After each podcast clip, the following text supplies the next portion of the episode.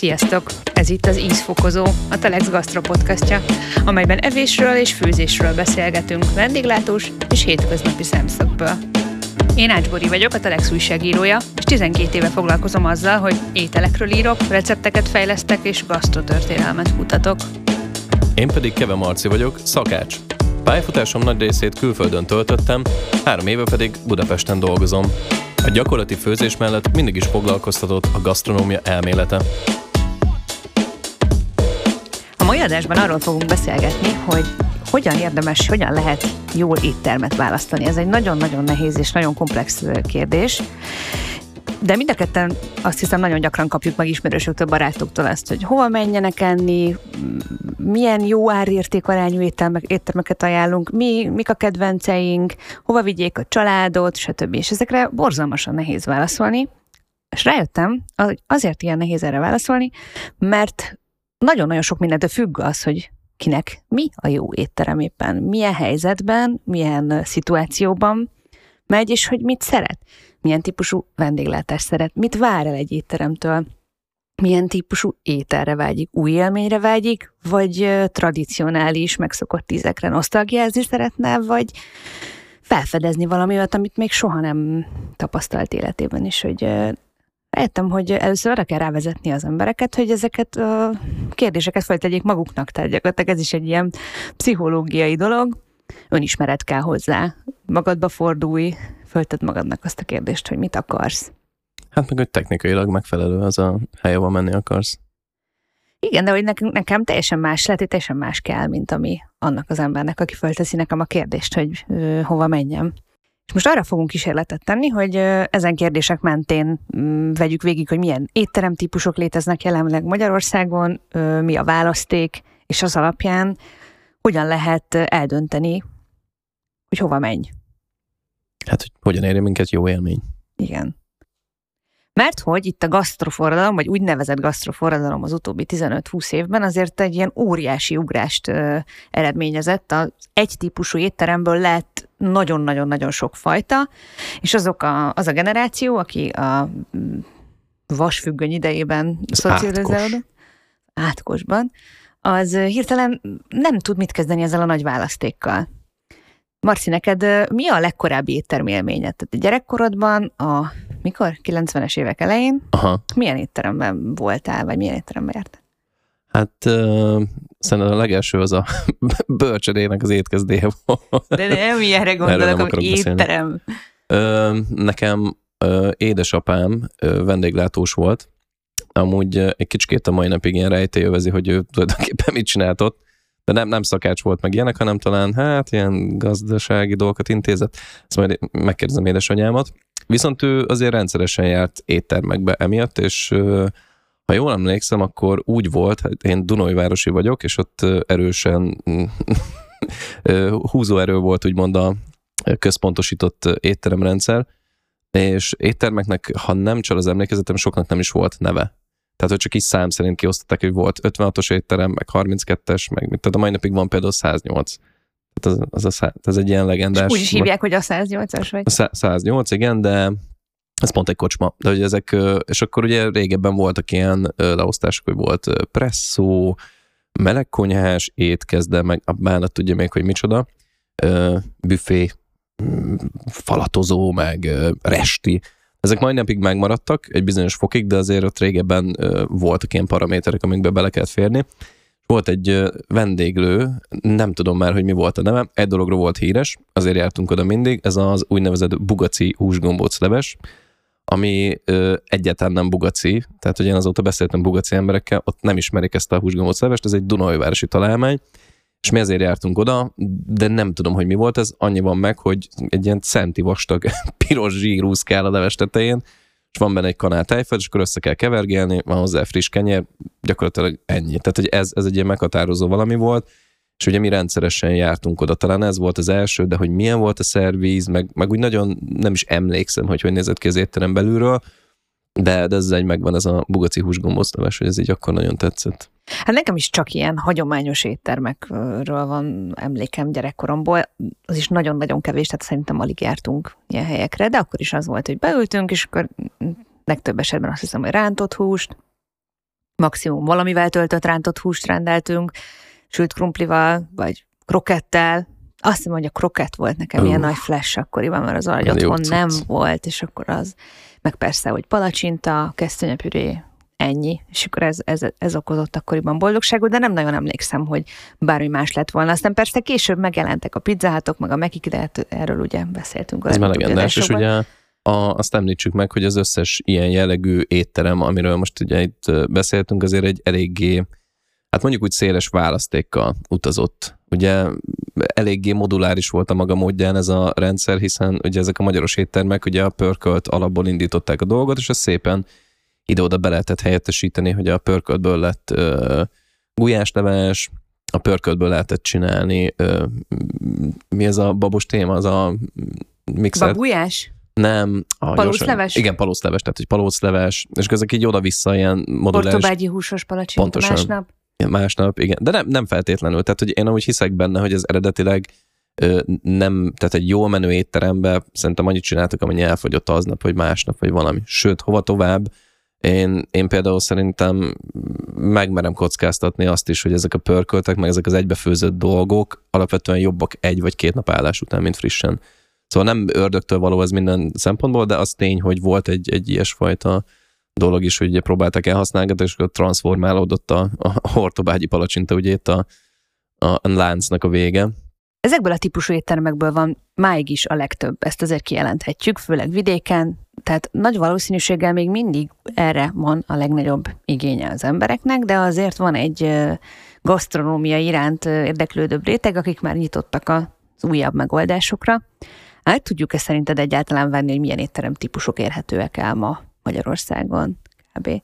Hát a, attól függ, hogy mi a, a szempontrendszer. Én, én elmondom, hogy alapvetően mi alapján szoktam megkülönböztetni. A, az első talán, ami szerintem egy ilyen kiugró, és ezt mindenki jól ismerheti, ezt a, az angol egy kicsikét ilyen csúnya szóval destination dining hívja, ezek azok a helyek, amik ö, olyanok, hogy azért mész oda, ami. Tehát, hogy vagy egy jó helyszínen vannak, mit mondjuk a, a budai várnak a, a tetején, és alapvetően amúgy, mivel annyira szép a kilátás az étteremben, ezért nem kell, hogy annyira jó legyen a, a kaja.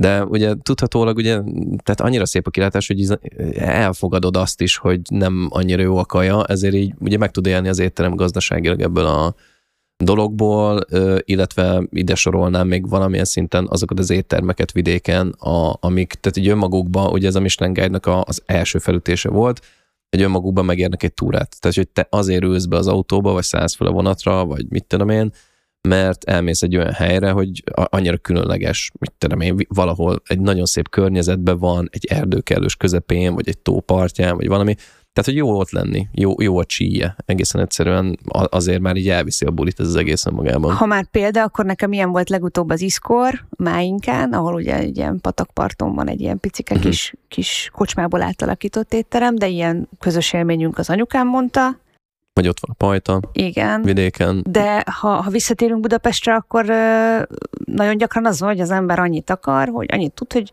teraszra akar például menni, mert itt a jó idő.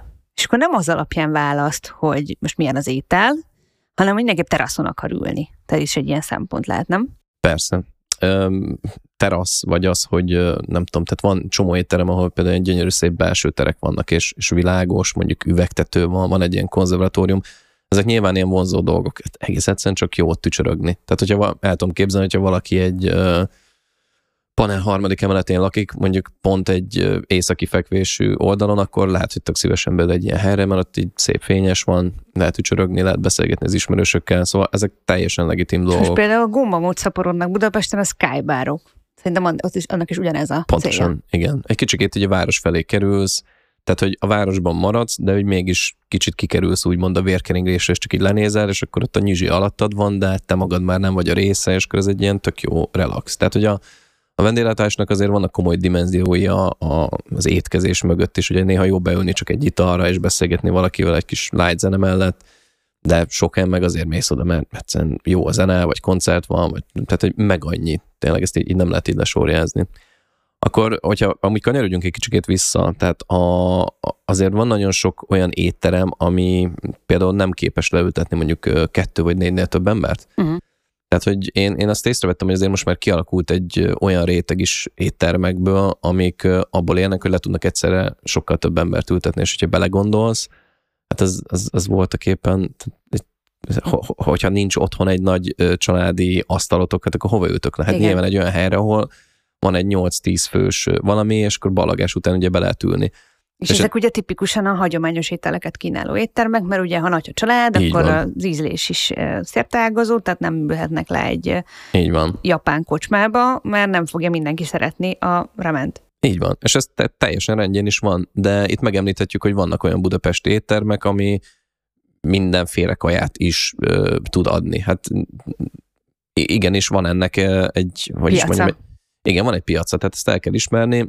Én egyáltalán nem gondolnám rossznak azt, hogy valaki erre a piacra épít, sőt, ez kifejezetten jó, hiszen meg annyi család mondjuk egy balagás után máshol nem tudna elmenni, hiszen manapság azért már annyira nem módi az, hogy elmenjünk a, a vidéki rokonhoz, és akkor leülünk ott 20-25-en, hanem egészen egyszerűen az van, ami.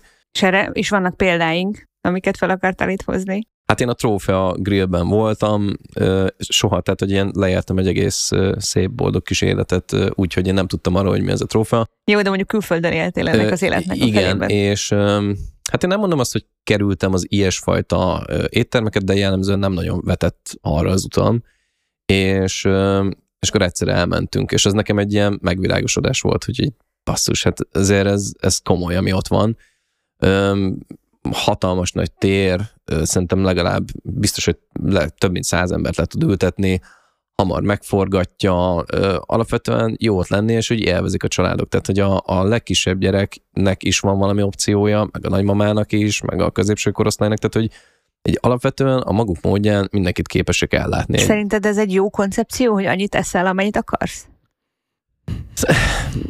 Erre nehéz válaszolni. Van, akinek erre van igénye, és szerintem ezt a valós igényt szolgálja ki ez az étterem. De én nem gondolnám rossznak, hiszen hát, hogyha igény van rá, akkor mi az a probléma? Engem inkább az lepett meg, hogy mennyire szervezetten működnek, és mennyire jó a rendszer, amiben képesek működni. Ez engem teljesen lenyűgözött be valami őszintén. Nyilván nem oda fogok járni minden hétvégén, de hogy egy-egy ilyen alkalommal viszont ez egy tök jó alternatíva, tehát én ezt egy jó dolognak tartom. Hát szerintem az, hogy ha egy étteremnek az a koncepciója, hogy nagy mennyiséget ehetsz, és nem feltétlenül jó minőséget, az már alapvetően nagyon-nagyon sok kérdést vet föl, de ezt mondjuk csak így tényleg a személyes véleményem, és én magam nem is ettem jót ezekben az éttermekben, mert azt láttam, hogy, hogy tényleg arra mennek rá, hogy rohadt sok legyen mindenből, de hogy jó is legyen az, amit elkészítenek, azt, azt én nem, nem éreztem. Hát igen. Ráadásul az emberek is tényleg az van, hogy iszonyat durván meghalmozzák a tányérjukat, a háromnegyede ugye a kukában végzi, tehát így a fenntarthatósági szempontból is ilyen nagyon fájó, vagy hát én azt éreztem, hogy ott így elképesztő mennyiségű ö, élelmiszeri hulladék ö, képződik, de igen, megvan rá az igény azért mondom, tehát ne, nem, a, nem az én terepem, meg nem a te tereped, de hogy alapvetően szerintem egy, egy valós igényt szolgál ki, ezért van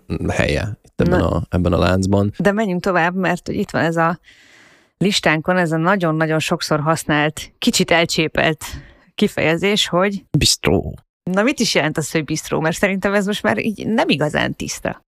Na, a bistró, ez az én olvasatomban a legjobb tudásom szerint, de majd, majd biztosan fognak kínni, rosszul tudom, hogy az alapvetően ugye Párizsból indul, és egy orosz eredetű szó fattyosodott le benne, ez a bisztó, ez a gyorsabban vagy gyorsan talán, vagy valami ezt hasonló, és arról szólt eredetileg, hogy gyorsan beugrasz, eszel egy előételt, egy főételt, és utána mész a dolgodra. Tehát, hogy ezek jellemzően amúgy ilyen mondjuk úgy, hogy rendes főzés van, tehát hogy effektív ők készítik az ételt mondjuk nyers alapanyagokból, de, de hogy egy ilyen gyors, könnyen kiszolgálható valami csoda. És szűk étlap. Így van, és egy szűk étlap nyilvánvalóan, hiszen ugye, hogy minél tágabb az étlap, annál nagyobb az esély amúgy, hogy mit tudom én, késztermékekkel találkozunk, hiszen a konyha nem, nem tudná ellátni azokat a feladatokat. Ugye nálunk is például ott van egy csomó fermentált dolog, és akkor mindenki kérdezi, és ti csináljátok a szójaszószt? Nem, nem mi csináljuk a szójaszószt, a szójaszószt vesszük. Tehát, hogyha nekünk kéne azt a mennyiséget előállítani, akkor a fél étterem tele lenne ilyen hatalmas nagy vázák, amiben érik a szójaszósz, szóval az lehetetlen, de, de ennek is megvan a helye.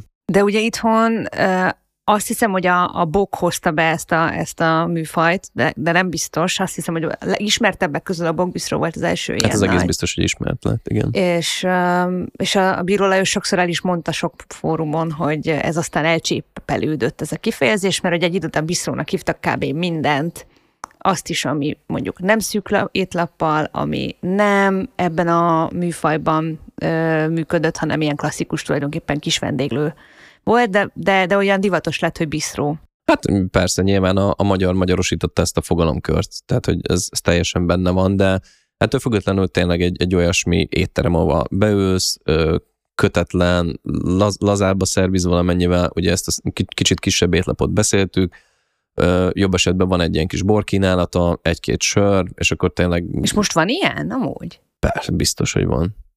Tehát, hogy nem, most így hirtelen nem tudnék ki fejből mondani egyet vagy kettőt, de, de persze, hát abszolút tehát ennek van kultúrája szerintem most már itthon. Viszont eszembe jutott egy, ami ilyen nagyon-nagyon bistrós, ez a Szaletli. A Városligeti Park mellett, az, az egy ilyen klasszikus, tehát hogy ott, ott megvan ez a vibe, az ember beül, és akkor ilyen gyorsan változó menü van, és tényleg ilyen izé elképesztően szuper a, a, a hely, úgyhogy ezt érdemes kipróbálni. Úgyhogy biztról ennyit. Ö, a következő szerintem az mindenkinek sokkal ismerősebb lesz, az a menza vagy a kantin. Bori, neked mi? Honnan van az első menzás élményed? Szerintem erről már sokat beszéltünk a nosztalgikus ovis menzákról, de most például tök érdekes számomra, hogy észrevettem, hogy ilyen irodaházak, meg bevásárlóközpontok alján nagyon sok ilyen alakult ki, ahol, ahol ezeket a tömegételeket készítik, és amúgy abszolút vannak főzelékek, fasírtok, rántott dolgok. Hát ez a Szerintem, retro. Igen, ezzel sincsen feltétlenül baj, hogy ilyenek vannak. Nem tudom, hogy mennyire le lehet olyat találni, ahol a minőség is valamennyire hozza az anyukánk konyháját, de biztos van olyan is. Hát én nem tudok róla, de majd mit itt szeretném kérni az embereket, hogyha amúgy valaki tud nagyon jó minőségű menzát, akkor írjanak nekünk. A, nekem egy ilyen érdekes történetem van Mexikóval kapcsolatban. Mexikóban valahogy soha nem alakult ki ennek az ilyen uh, mi fajta klasszikus értelme vett menzánknak a kultúrája. Ott uh, komida korridák vannak, és ezek olyanok, hogy ilyen otthon ülő anyukák, három-négy nő összefog egy ilyen kis szövetségbe, és akkor lefőznek egy ebédet. És a, az irodisták e, ezekbe a komida koridákba járnak, ez ilyen otthoni főzés. Tehát olyan, mint hogyha te vagy az én anyukám főzne, mit tudom én, babgulyást, meg mit, hát ugye az ilyen klasszikusok, ugye mexikai klasszikusok, és ezekre így be lehet ülni. Ezért most már a belvárosban lehet találni jó ilyen menüs helyeket, de azért ugye nem ugyanaz a, az a kicsi, kicsi étterem, ahol vannak menük hétköznap, meg nem ugyanaz a kantin, tehát hogy azért ez, ez, ez más, de a lényeg az, hogy szerintem elképesztően nagy igény van arra, hogy egyszerű ételeket gyorsan, és hát megfizethető áron mm, érjenek el az emberek. Hát ez lenne egy menzának a lényege amúgy. És ez azért eléggé ritka szerintem most, hogy ezt így, ilyet lehet találni. Na, régi nagy vágyam bejutni a parlament menzájára, mert állítólag az. Ú, oda, oda én is szeretnék bejutni. Páratlan. Biztos izgalmas lehet. Úgyhogy ha valaki meghívna, akkor köszönjük szépen. Elfogadjuk. Illetve azért itt említés szintjén szeretném kihangsúlyozni, hogy tehát, hogy ezt a menzát lehet elképesztően magas szinten is csinálni. A Google-nek van a Kaliforniában, meg, meg szerte a világban pár ilyen kantinja, amik ilyen híresek arról, hogy mennyire durván igényes, és hogy mennyire minden igényt képesek kielégíteni, gyors, jó minőségű, elképesztően jól variálható, időnként meghívnak ilyen sztárszakácsokat, tehát tényleg írtózatosan el vannak kényeztetve, és egyszer láttam róla egy ilyen, hát ilyen pár fényképet, hogy hogyan néznek ki a Google-nek a kantinjai belülről, és hát hát elég jól néznek ki. Maradjunk annyival egy kicsikét, hogy irigykedtem, és hogy azért itt én is szívesen főznék. Úgyhogy, ja, hát ez a menzáknak a három is csillagja talán, hogyha lehetne De mondani. az ételek egyszerűek, vagy ott is, vagy ilyen hiper fine dining kajákat Mindenféle, amit el tudsz képzelni. Tehát, hogy ők tényleg arra törekednek, hogy a lehetőség szerint a minden igényt kielégítsenek a lehető legmagasabb minőségben, de hát, hogy ez nyilván Google, tehát nem, nem lehet összehasonlítani mással. De jó, hogy mondtad az igényt, mert hogy akkor csatoljunk vissza itt a kifőzdéknél is arra, hogy milyen esetben mész el egy menzára vagy egy kifőzdére. Kifőzdében, hogyha éhes vagy. Tehát, hogy ott nem az, a, nem az a kérdés, hogy most kivel, meg milyen célból, meg milyen élmény, hanem éhes vagy, gyorsan enni akarsz, olyat, ami tápláló, jól esik, szereted is. Jól lehet, szerintem itt, itt is van egy alkategória, mert nálunk például az irodában nagyon nagy igény lenne arra is, hogy ne csak gyorsan ehess valamit, hanem közben például beszélgethess valakivel, tehát hogy nagyon sok az ebéd meeting, amikor így ki akarsz ugrani, de közben azért jó lenne valamit meg is tárgyalni a másikkal. Erre is nehéz amúgy helyet találni, az a tapasztalatom, mert a jó helyekbe nem lehet beférni délben, igen. mert annyira jók. Igen. A rosszabbban az, hogy hát akkor már megint ugyanazt, vagy már megint nem, nem annyira jót.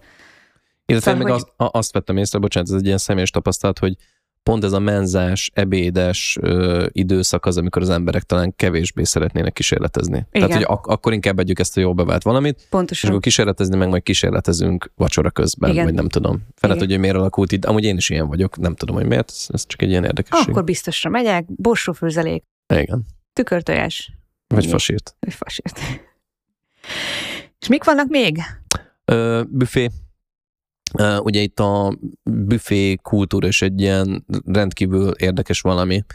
Uh, épp ezt beszéltük, szerintem nem is olyan rég, hogy, uh, hogy nekem például vannak ilyen, ilyen becsípődéseim a, a, az uszodás büféből, hogy, hogy az ottani meleg szendvics az milyen jó volt, meg tehát, hogy milyen mély élményeket hagyott bennem a rántott húsos szendvics, a fasírtos zsömle, és még sorolhatnám de hogy érdekes módon utólag egy kicsit dekódoltam ezeket az élményeket, azért az uszoda az lefárasztja a gyerekeket. Ez még felnőttként is lefárasztja, hogy ott lebegsz a vízben, uszikálsz, megmozgatsz olyan izmokat, amiket alapvetően nem. És az éjség a legjobb szakács. Igen, és az éjség az egy zseniális szakács.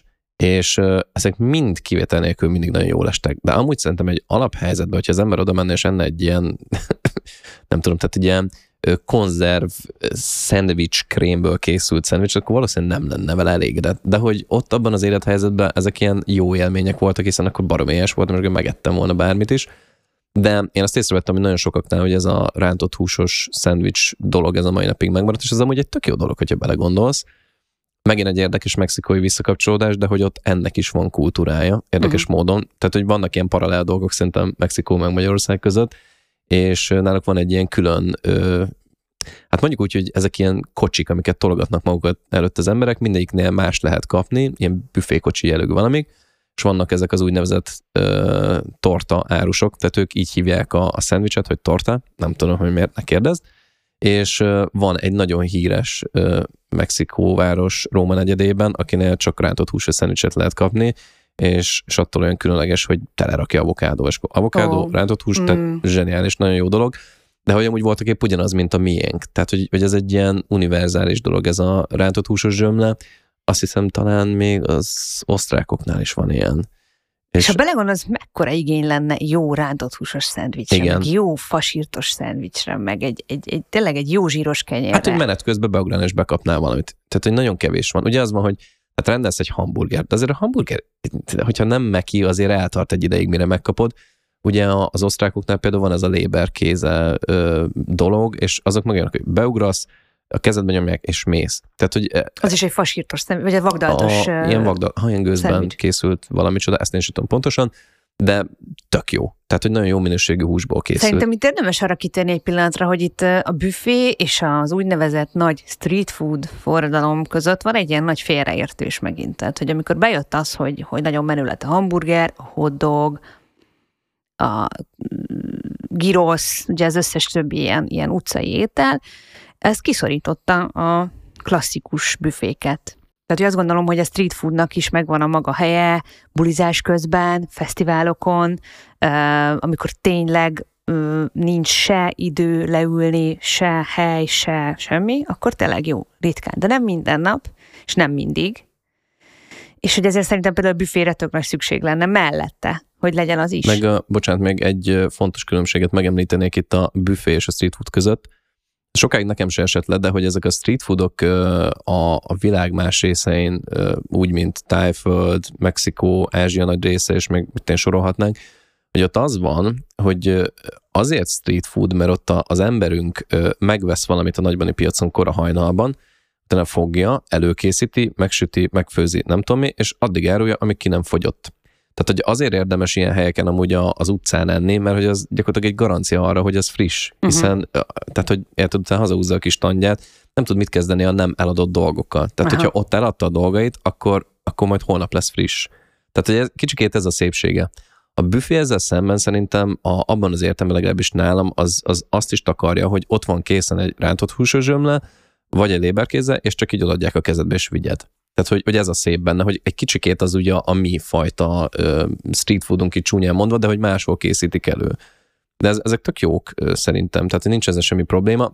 A street food meg tényleg valójában most már mindenre ez a hívó szó mostanság, de nem minden street food büfé, de minden büfé street food kicsit, tehát ez a bogár, bogár esete, de akkor ez az ázsiai street foodokra visszatérve nem véletlen, hogy Ázsiában vannak Michelin csillagos utcai helyek. Ugye ott van a híres uh, motorszemüveges néni, aki vogban süti a, Igen. a, a fantasztikusabbnál fantasztikusabb uh, ilyen pirítva uh, kevert ételeket, azt azt csinálod, ugye? Igen, igen, meg van ez a híres uh, rákos omletje, és még sorolták, de meg annyi ilyen van, illetve ezt még hozzátenném, ez egy ilyen érdekes dolog, hogy uh, tehát sok esetben van az, hogy egy már meglévő dolgot tökéletesítenek, mondjuk mit tudom én, taoyaki, vagy a fene tudja, mit ten. Mi az a taoyaki? Taoyaki az egy ilyen kis polipdarabkával töltött gömb, gömb alakú, na, inkább palacsintának mondanám, Palacsinta. Aha, vagy kéne mondani valamit. A okonomiyaki az pedig a palacsinta, gyakorlatilag, sőt nem is egy tócsni, egy Igen, nagyon gazdag tócsni. tócsni. és akkor ezeknek megvannak a, a magas tandjai, de hogy Ázsiában nagyon sok olyan van, hogy valaki olyasmit csinál, amit senki más. Tehát kitalál valamit, hogy én most sütök, mit én mondjuk bubble tea-vel töltött okonomiakit. És akkor lehet, hogy szar lesz, de az is lehet, hogy valami legendás valami lesz belőle, és utána elterjed. Tehát, hogy ott van egy ilyen, hát mondjuk úgy, hogy folyamatos innováció ilyen téren. Ezért így soha nem lesz tulajdonképpen unalmas, meg megszokott, hanem az emberek folyamatosan mennek az egyik standról a másikra, Tájvanon például vannak ilyen éjszakai piacok, ezek zseniálisak, és ugye mindenki egy kicsit más csinál. Van, aki csak libát fő szószózba, és csak azt adja, van, aki ilyen palacsintaszerű dolgokat csinál, van, aki meg ilyen lángosszerű dolgokat csinál, van, aki a kettőnek a metszetét, tehát hogy mindegyik a maga módján más és más. Hát ettől még messze vagyunk, pedig milyen jó lenne, ha kimennénk a piacra, és mindenhol más mondjuk egy jó rántotusos szendvicset kapnánk. Sőt, én a fasírtos zsömlére is most teljesen ráflesseltem, ami amúgy van a Vánkos panzióban, mint megtudtam. Akkor megyünk. Akkor térjünk a következőre. Ö, régi kockás terítős éttermek. Ez ö, nálam az a fogalomkör, ö, a de ez más, mint a családi étterem, amiről korábban beszéltünk, Igen, szerinted? én ezt egy kicsikét ezeket a, az old school régi kockás terítős éttermeket ö, ezeket olyan borostyánba kövült dolognak tartom. Volt egy nagyon híres régen a Klauzál téren, meg az volt a neve, hogy Kádár. Én erről meg annyiszor olvastam, meg hallottam, de hogy soha nem volt meg, és még mielőtt bezárt, azelőtt egy párszor voltam, és nekem nagyon tetszett. Tulajdonképpen igen, tehát arról szól, hogy van ez a ilyen fél műanyag kockás terítő, van az asztalon egy szóda, meg egy kancsó víz, poharak, só, bors, és akkor van egy viszonylag kicsi menü, amit így előfőztek, mit tudom, sok esetben vadasmarha, meg mit tudom én, párolt marha, megymártásra, stb. És egy kicsit ezzel így naponta változik ez a dolog. És Igen. ugye van ez az öcsi nevezetű... Ami sajnos bezárt. Igen, és akkor, tehát, hogy ezek sajnos kopnak ki, tehát nem sok marad belőlük, pedig ők voltak éppen az utolsó mohikánok ebből a régi rendszerből, és ö, emlékszem, hogy én például ö, küldtem még ilyen külföldi szakácsismerősöket a, a, a Kádárba, és az összes magyarországi étkezésük közül azt tetszett nekik a legjobban, hiszen ez egy nagyon érdekes lenyomata volt annak, ami régen volt, és ö, hát egy külföldinek ez, ez, ez hatalmas élmény volt ezt így megélni, hogy hát úristen, létezik ilyesfajta vendéglátás is, ez a egy magyaros kis örökségünk volt talán, lehet, hogy a mai napig vannak ilyenek, legalábbis remélem, de hogy már már tényleg szinte kiveszett teljes egészében. Én tudok párat, csak ugye nagyon, nagyon kopott a minőségük ezeknek a helyeknek, mm, amiket én tudok, vagy van olyan is, amit mondjuk átvett egy fiatalabb generáció, és megpróbálta picit ilyen ránc felvarni, és megpróbálta picit ilyen trendibbé alakítani, annál meg ugye az a probléma, hogy elvesztette kicsit azt az igazi, autentikus Igen, illatát. Pontosan, és pont ezt akartam mondani, hogy ezeknél a helyeknél volt egy ilyen arc, egy ilyen egy Igen, ember, akihez... így van, akihez kötötted ezt a helyet, és ugye láttad, és akkor tulajdonképpen ő maga volt a garancia arra, hogy, hogy ez olyan, amilyen. És ugye onnantól kezdve, hogy ők nyugdíjazták magukat, vagy meghaltak, vagy valami, ugye ez, ez ugye elveszett egy kicsikét, és ez ilyen szomorú. Tehát kevés maradt ezekből. És valahol ezeknek a hagyományos verziójú éttermeknek a, a vidéki változata a csárda, ami ugye tulajdonképpen az, az, az, az utazás közbeni éhség szituációjának megoldói, nem?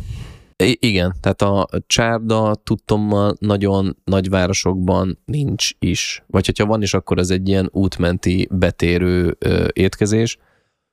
Az én tapasztalataim alapján amúgy, amik viszonylag korlátozottak, a csárdák valamiért mindig egy picit úgy üzemeltek még régebben is, hogy volt egy-egy specialitásuk, ami miatt ugye oda betértek az emberek. Tehát volt egy ilyen extra hívó szó, innen a halász csárdák, ugye ebből több is van. Volt egy például a Dunajvárosban is, sőt a mai napig üzemel, ugye ez a halászlérő Igen. volt híres, de hogy volt a, itt, ilyen csár, a kígyós csárda, a halászcsárda, a szalmacsárda, és meg sorolhatnánk, tehát meg annyi. És egy mindenhol volt egy kicsikét egy ilyen különlegesség, ami miatt ugye oda az ember betért, hiszen hát ott nagyon jó a pogácsa, vagy hiszen hát ott nagyon jó a pincepörkölt, vagy mm. valami ilyesmi. De hogy azért azt is eléggé megfertőzte, úgymond ez a központosított főzés, tehát hogy mindenképp kellett a menü lennie pörköltnek, meg rántott húsnak, de minden mellett azért volt egy, egy ilyen hívó szó, illetve hát az is tulajdonképpen egy, hogyha belegondolsz, egy ilyen destination dining. Szóval az előzőleg felsorolt ilyen szempontok alapján több metszete van ezeknek a dolgoknak. De a, a csárda egy kicsikét számomra legalábbis ugye ez a, a jó értelembe vett ilyen vidéki vendéglátás, ami ilyen különleges, hogy így ugye megfáradt utazó betér egy csárdába, és akkor iszik egy fröccsöt, meg, meg eszik egy, egy, egy valamit, és akkor az úgy jól esik neki. Ez például egy kicsikét így hunyorítva Japánban is totál létezik, tehát hogy vannak ilyen olyan helyek, amik mit például ilyen túr, túraútvonalak mellett uh-huh. vannak például a kokán, és akkor így, így oda beesik az ember, hogy nyilván a, a saját lehetőségékhez képest próbálják a legjobbat főzni mindenféle dologból, és egy picikét amúgy náluk is ez van, hogy, hogy ott a, a, a japán csárdákban, amit nem ennek hívnak nyilvánvalóan, de hogy ott is vannak ilyen különlegességek, a, az amúgy standard, mit tudom én, sushi, sashimi, nem tudom micsoda mellett, van egy-egy ilyen ház különlegessége dolog, és ott így megszállsz, eszed egyet, alszol egyet, és akkor másnap tovább indulsz. Most erről eszembe jutott, hogy uh, hol ettem én jó csárdákban, mert hogy ettem jó csárdákban Magyarországon, és nem a Balatonnál, mert hogy a balatoni csárdák azok tényleg nagyon el, uh, hogy mondjam, hogy mondtad az előbb, elgyár üzemesedtek, vagy valami Igen. Tehát, hogy ott tényleg nem, nem nagyon találtam az utóbbi években jó ételeket balatoni csárdákban, viszont az őrségben ettünk jó, jó csárdákban, jó dödöllét, pörköltel, tehát ez az egyszerű, ugye tájjellegű, tehát ugye ez is a probléma egyik veleje, hogy ezek a magyar tájételek, ezek kivesztek. Tehát, hogy nem az egyes vidéki városok nem készítik a saját ételeiket, pedig mindegyiknek van azért, nem csak a szegedi halászréről mm, beszélek. Nem hanem... feltétlenül. Például én megemlíteném itt az érsek családi révcsárdát. Szerintem én alapvetően bevallom nektek őszintén, annyira nem szeretem a halászlevet. Talán ez az érsek családi révcsárdás halászlé volt az egyetlen, amire azt mondtam, hogy basszus. Tehát, hogyha mindegyik ilyen lenne, akkor én azért alapvetően szeretném ezt a dolgot Úgyhogy egy kicsikét nálam itt a, a bajai típusú halászlév felé dől így a, a mérlegnek a nyelve. Jó, a halászlév van, de azért van ennél sokkal több tájjellegű ételünk, amit azért nagyon nehéz éttermekben megtalálni egyes ilyen így vidéki igaz. városokban, de mondom, az őrség ebben kivétel, mert ott tényleg lehet ezeket, ezeket Amúgy azért az Alföldön is van egy-egy hely, egy-egy. De hogy ez, ez, a, ez a ritkább. Pedig szerintem pont, hogy szüksége lenne a vendéglátásnak az ilyen helyekre, hogy hát ott készül a legjobb valami, mit tudom én, dödöle. Most csak én mondtam valamit, de aztán pont az őrség. Az őrségben van az, az őrség, igen. De abból van zalai verzió is amúgy. És a másik verzió, amúgy másik hely, ahol én ettem jó csárdákban, az a Tiszató, amúgy pont az, aha, az aha. Föl, tehát ott, ott tényleg ott nagyon jön fel a turizmus, és nagyon jön, egyre jobb éttermek vannak, és ott például van. Szóval, hogy szerintem a csárdákban abszolút van potenciál, és ez is olyan típusú, mint ahogy korábban mondtuk, a büfét, meg a... Tehát, hogy ezeknek az intézményeknek a, a, a szerkezetével, jellegével semmi gond nincs, sőt, nagyon is helyük van az életünkben. Mi Abszolút. is utazunk, főleg nyáron, és közben megéhezünk, és, és tök jó lenne, ha ezeket a helyeket, vagy ezekben a helyekben megbízhatnánk. Hát csak ugye itt is van egy kicsikét ilyen újra felfedezés, hogy a, a régi ételeket akkor megint újra felrakjuk az étlapra, még akkor is, hogyha az emberek nem ismerik, és akkor így, így van benne egyfajta novum. És ugye az utazó ember, az mindig én úgy gondolom, egy kicsikét hálásabb. Tehát, hogy ott az út miatt ugye jobban érezzük magunkat, hiszen úton vagyunk, és akkor megvan ennek a romantikája, hogy egy kicsikét olyan befogadóbbak vagyunk talán mindennel kapcsolatban. Tehát, hogy a Csárda intézmény szerintem egy szuper jó dolog, illetve itt megemlíteném, hogy régen, amikor én mondjuk mit én gimis voltam, körülbelül ebben az időben, hogy mi ott mindig csárdába mentünk, amikor ballagás mhm. volt, uh-huh. vagy szülinap, vagy valami ezt hasonló, tehát hogy így a, a nagy csárdát... Sokan. igen, hogyha sokan voltunk, akkor mindig oda kellett menni. Tehát a csárd az ilyen szempontból erre is alkalmas uh-huh. alapvetően. Meg ugye uh-huh. a csárdákban voltak, régen én úgy emlékszem, akár mondjuk házasságok is, meg lagzik. Lagzik. Igen, tehát hogy tehát képesek voltak ezek a helyek mindent is csinálni, tehát egy ilyen univerzális valami volt.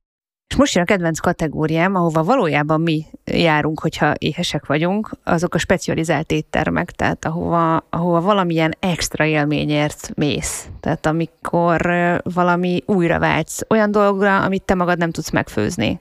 Így igaz. Hát például a kokán ugye egy jó humusz. Tehát, Igen. ki a fene áll neki otthon humusz csinál, rajta kívül.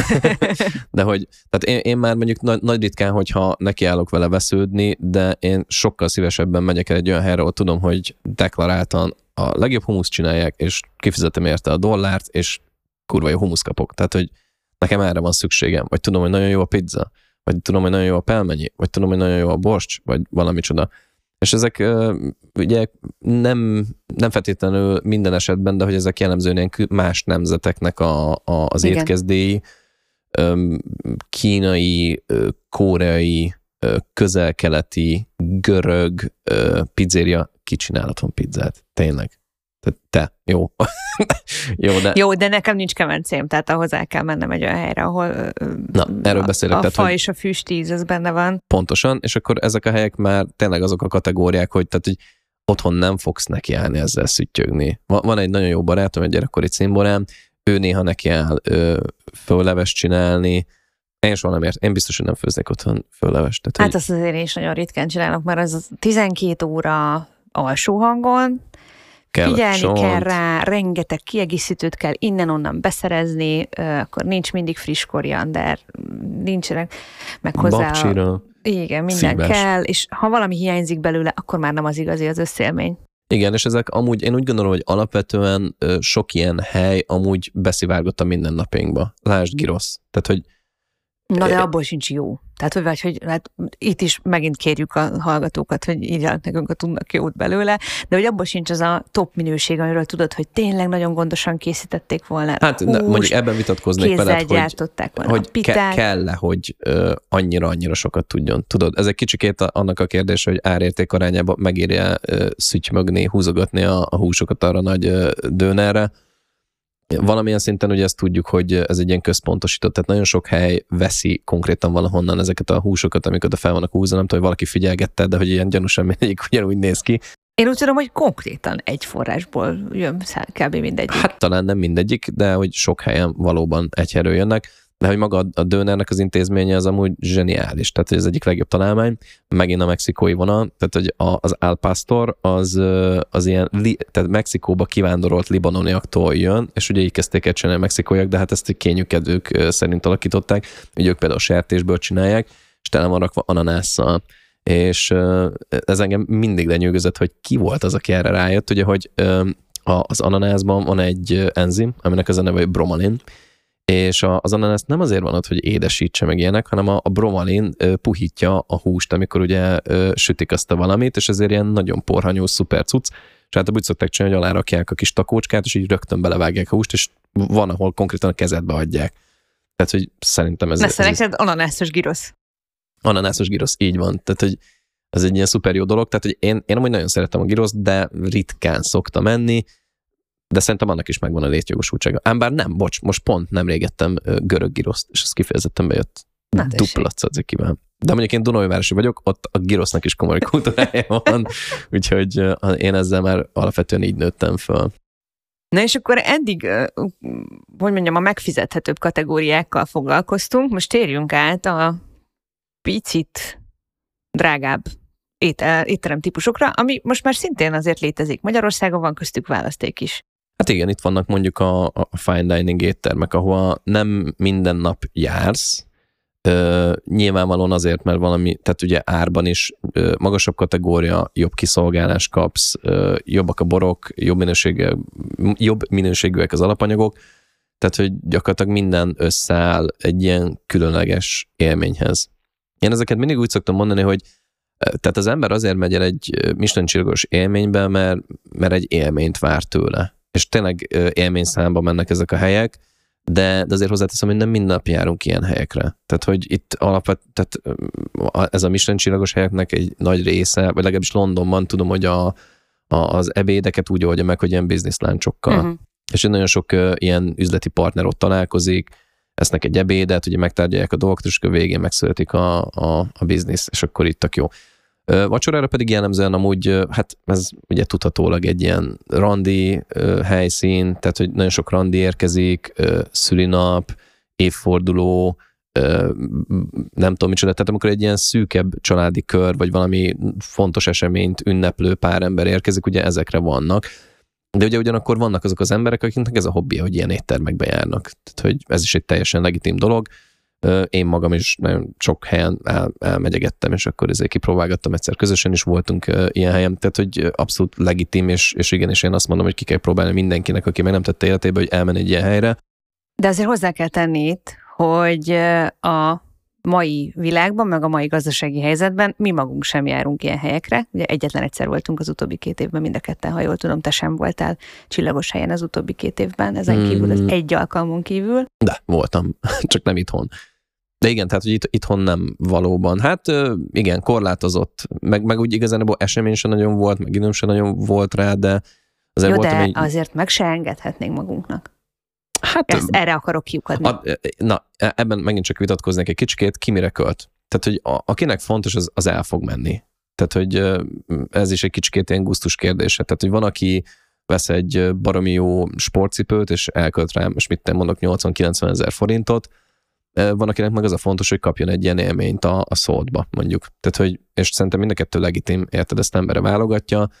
Én egyiket sétélem el, tényleg mindenki döntse el, viszont én magam viszont arra buzdítom hogy a körülöttem lévőket, hogy próbáljanak elmenni a helyekre, mert tényleg élményszámba megy egy, egy ilyen étterem, és egy olyat kap, amit utána élete végig tud emlegetni. Én bevallom neked őszintén, például mai napig emlékszem egy-egy ilyen kajára, amiket ilyen helyeken ettünk, és egyszerűen annyira beivódott, olyannyira élményt adott valami miatt, hogy így, így teljesen volt az agyamat. Mint... Szerinted mitől tud egy ilyen ö, fine dining fogásét élményt adni?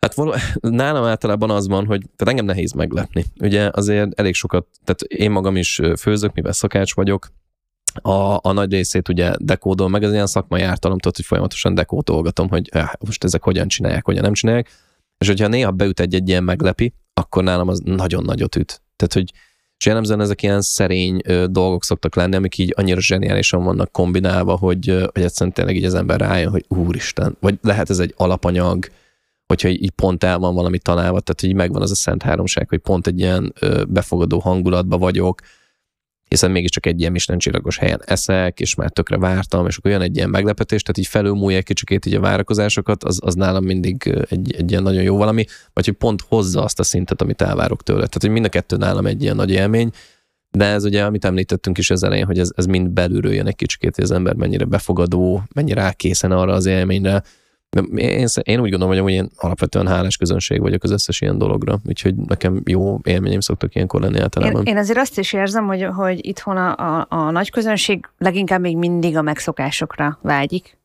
A számok törvénye szerint azért többen vannak azok, akik nem új élményre vágynak, hanem megszokott dolgokra.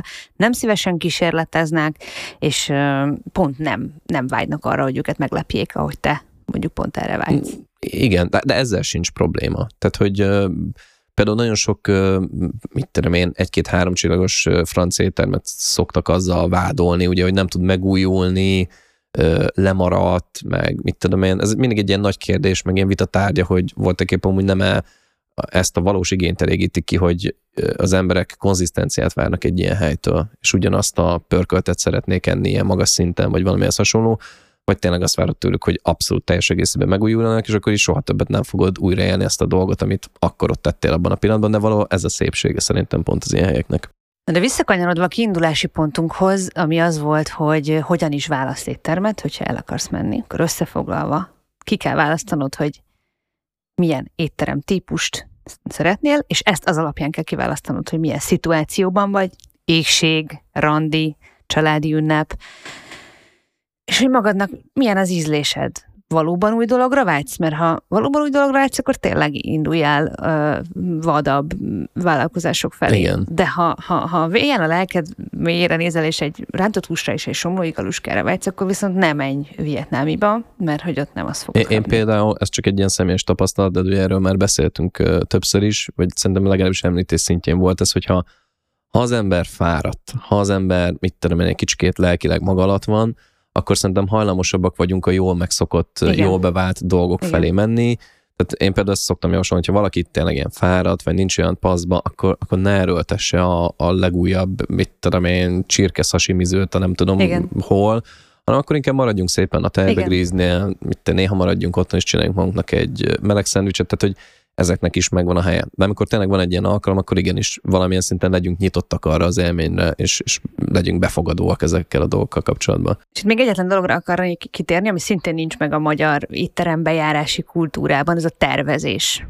Hogy valóban, mint ahogy eddig is elmondtuk, az önismeret, meg a magunkba tekintése fontos a jó étterem kiválasztásokor, de az is, hogy akkor aztán miután meghoztuk a döntést, hogy akkor most egy közel-keleti vacsira akarjuk elvinni a pasinkat, vagy csajunkat, akkor azt meg is kell tervezni, és föl is kell hívni az éttermet, mert hogy Magyar- Magyarországon nekem rengeteg vendéglátós panaszkodott arról, hogy nincs kultúrája az asztalfoglalásnak. Valamiért nem szeretünk... Akkor most játsszuk el, Bori. Te vagy az étterem. Most bugni fog a telefon. Csing-csing, csing-csing. Jó napot kívánok, Kalitka Biztó.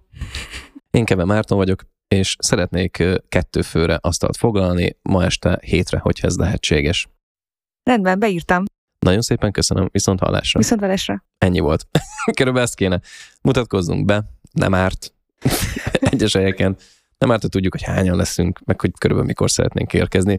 Illetve né- nézzük el a helynek, ez a kedvencem amúgy a, a vendéglátós tragédiák között, amikor bemegy valaki egy helyre, és, és azt látja, hogy éppen itt ez meg ez az asztal üres, és akkor mondják neki, hogy de hát az, az le van foglalva, hát nyilván érkezik rá egy asztal, és de hát látom, hogy ott van az üres asztal ez még öt percig üres, és utána valaki oda fog ülni, aki előtted már két nappal, vagy lehet, hogy egy héttel foglalt. Tehát, Igen. hogy legyünk egy kicsikét megértőek az éttermekkel. Az éttermek tudják azt, hogy mire képesek, mi a tűrő képességük, mik a határaik. Tehát, hogy fogadjuk-e, hogyha azt mondják, hogy nincs asztal, akkor nincs asztal. Tehát, hogy ezeket nem szabad erőltetni szerintem, mert ebben még ilyen általában rossz dolgok sülnek ki. Um, ha pedig foglaltunk asztalt, és nem megyünk el, akkor Hát az, az csúnya dolog, Mondjuk igen. le. Tehát, hogy igen, igen, az egy... érdemes lemondani, mert különben ugye várnak. Tehát, igen. hogy ott kiesik, és akkor lehet, hogy másom meg tök szívesen leülne.